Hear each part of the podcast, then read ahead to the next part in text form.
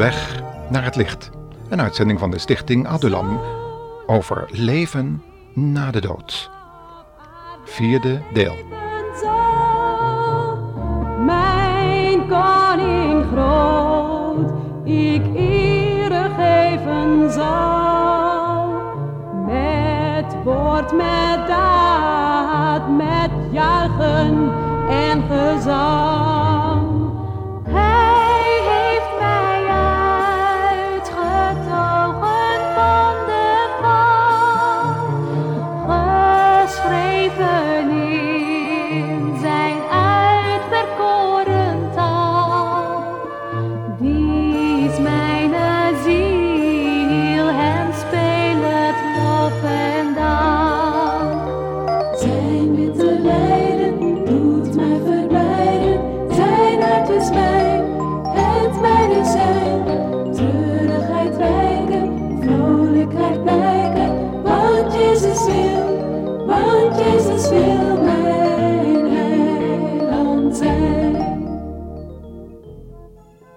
We nemen de luisteraars dus opnieuw mee naar de Universiteit van de Nederlandse Antillen, waar we net binnenvallen in een lezing over leven en lijden in het leven van gelovigen.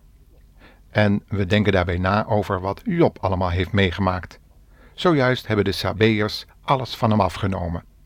Zijn huwelijk is helemaal stuk en hij zelf zit op een soort ashoop waar hij zich krabt met scherven en waar de honden zijn zweren lekken. Hoe heeft Job dit allemaal ervaren?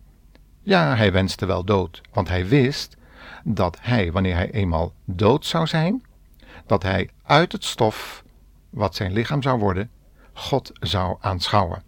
Hij geloofde in leven na de dood. Maar laten we luisteren naar wat er in die lezing allemaal daarover gezegd is. En nu? Nou had hij alles kwijt. Toen kwamen er een stel vrienden en die maakten hem het leven nog zuurder. Nou Job, je hebt daar zeker een verborgen zonde, hè? En toen wenste Job wel te sterven. Zover kan het komen, ook met een christen. Dat hij zegt, nou Heer, neem mijn leven maar af, want ik zie het niet meer zitten.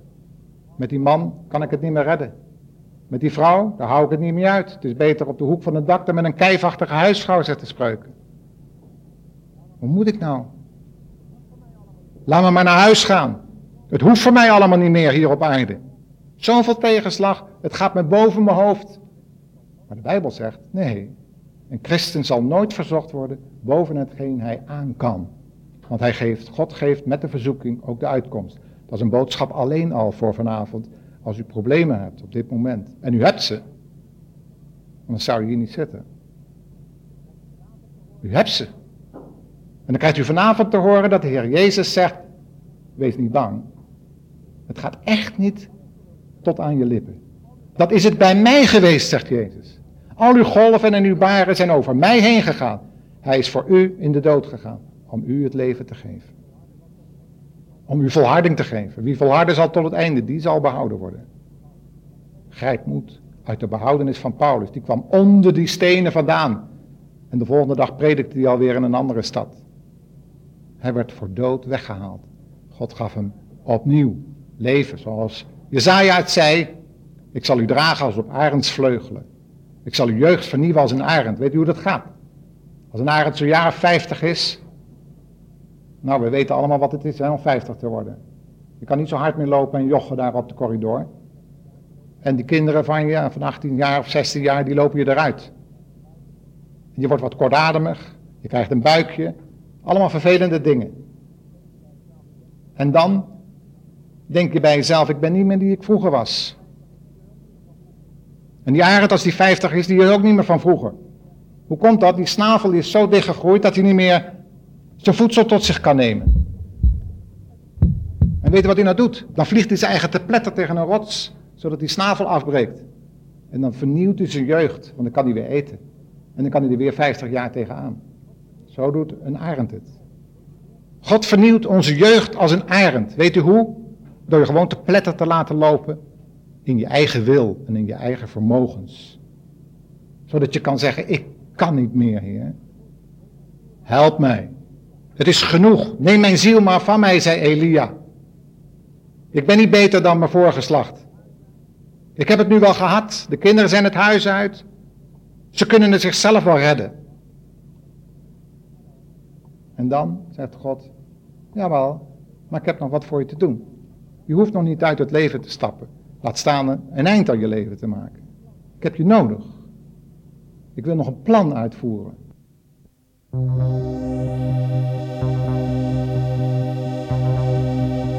Er is een plan met je leven. Maar er kan zoveel vragen op je afkomen dat je soms het tegenovergestelde van liefde ervaart.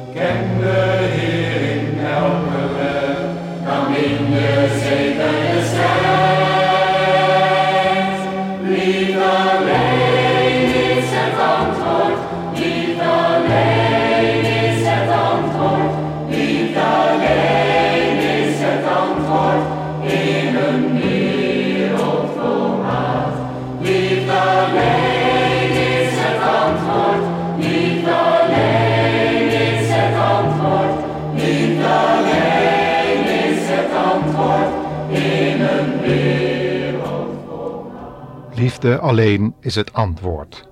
Jezus heeft het op het kruis geopenbaard en leven na de dood geproclameerd door zijn opstanding.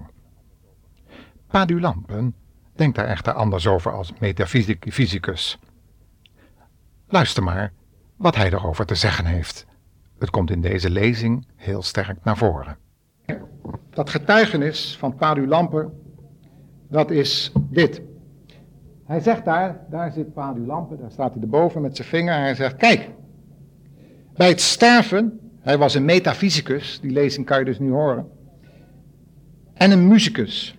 Hij zegt, bij het sterven verdwijnt het fysieke lichaam, maar de ziel blijft. The sky is the limit. En de conclusie daarvan van hem is, het taboe rond het sterven kan weg. En dan komt het, het non-productieve religieuze dogma dat ontelbare mensenlevens heeft geëist, kan nu overboord worden gegooid. Het non-productieve religieuze dogma. Wat een uitspraak. Non-productieve religieuze dogma. Padu Lampen, een Antilliaan die met zijn kennis van metafysica tot die conclusie is gekomen. Het christendom heeft zijn einde gehad. We zitten in het in het Watermantijdperk, dat vissentijdperk is voorbij. Dat is echt zo. Kijk maar om je heen. Wat is er van het christendom overgebleven? Waar is de kracht? Ze hebben de kracht ervan verloochend, schrijft Paulus aan Timotheus in zijn tweede brief. Toen koning Saul het contact met God kwijt was door ongehoorzaamheid en toverij. De profeet Samuel had tegen hem gezegd, denk erom, ongehoorzaamheid is de zonde van toverij. En weerspannigheid is beeldendienst. Nou, dat heeft koning Saul geweten. Want toen hij een overwinning had behaald, dan zette hij een hele grote pilaar op. En hij zei van zo, als ik dood ben, dan kan iedereen denken hoe grote held ik was. Wat heb je nodig? Als je hierna niks meer hebt. Dan heb je misschien nog wel de gedachte zo van, nou, ik heb een heleboel goeds. Ik heb zoveel in het collectezakje gedaan. En daar zullen ze wel over me denken. Er is een straat namelijk vernoemd. Geweldig zeg, wat heb je daar veel aan in het dodenrijk?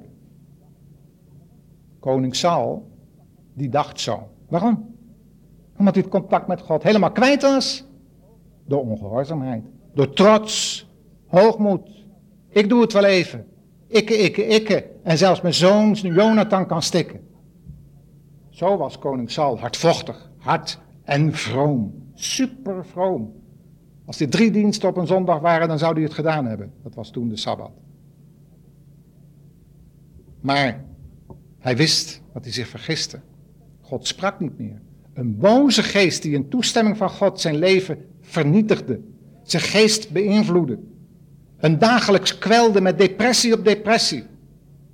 En toen was er een kleine jongen en die mocht af en toe eens op de harp spelen. Muziek, goede muziek, geen popmuziek, geen rockmuziek, ook geen rally-rock. Van hoempa, hoempa, hoempa. En dan proberen om de geesten uit het dodenrijk los te krijgen. Nou, ze komen hoor. Ze komen. Net als in Nieuw-Guinea bij de Papua's. En of je daar nou de naam van Jezus aan verbindt of niet. En of je er een vrome tekst aan plakt of niet. Maar die boze geesten komen. Die trekken zich niks van die naam van Jezus aan. Want er zijn zoveel Jezusen. Er was zelfs een tovenaar die heette Jezus. Dus daar trekken demonen zich niks van aan. Die gaan. En die vinden het prachtig als de jeugd zich met rallyrock verbindt. En daar staan te hossen en te stampen en die niet meer weten wat ze zingen. Maar koning Saul zat ook zo in de knoop. En hij probeerde met muziek en allerlei andere dingen zijn depressies te verdrijven en af en toe lukte het.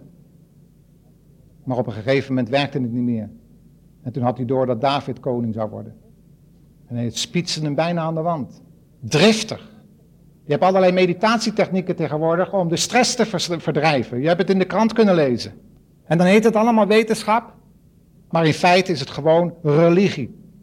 Een nieuwe vorm van religie en afgodendienst. En wat krijg je dan? Dan moet je offers gaan brengen. Aan de demonen. Aan de goeroes die al lang overleden zijn, want die werken door. Maar dan wel in een ander jasje. Een geestelijk jasje. Een demon die zich siert met de naam van een overledene. En zo je bedriegt. En Saul heeft dat bedrog moeten ontdekken. Hij ging naar een waarzegster die hij eigenlijk had moeten uitroeien in die dagen. Dat was een bevel van God. En hij liet Samuel opkomen. Waar hij nooit naar geluisterd had. Niet minst de laatste tijd niet. En na veel 5 en 6 en veel hocus pocus komt daar een geest op. En die ziet eruit als Samuel, want hij had een profetenmantel aan. Koud kunstje voor een demon. Kan zich als Samuel voordoen, helemaal geen probleem. En zowel die vrouw als koning Saul raken er diep van onder de indruk. Maar als hij naar Salomo geluisterd had, nou die leefde toen nog niet, maar Salomo had gezegd in de prediker dat de doden niets met de levenden van doen hebben. Toen er op de berg van de verheerlijking Mozes en Elia waren, toen spraken ze niet met de discipelen. Nou hadden ze geen boodschap aan. Ze spraken met de levende Heer, de eeuwig levende. Over zijn uitgang. Hoe hij de overwinning zou gaan behalen over de duivel en de dood. Daar spraken ze over.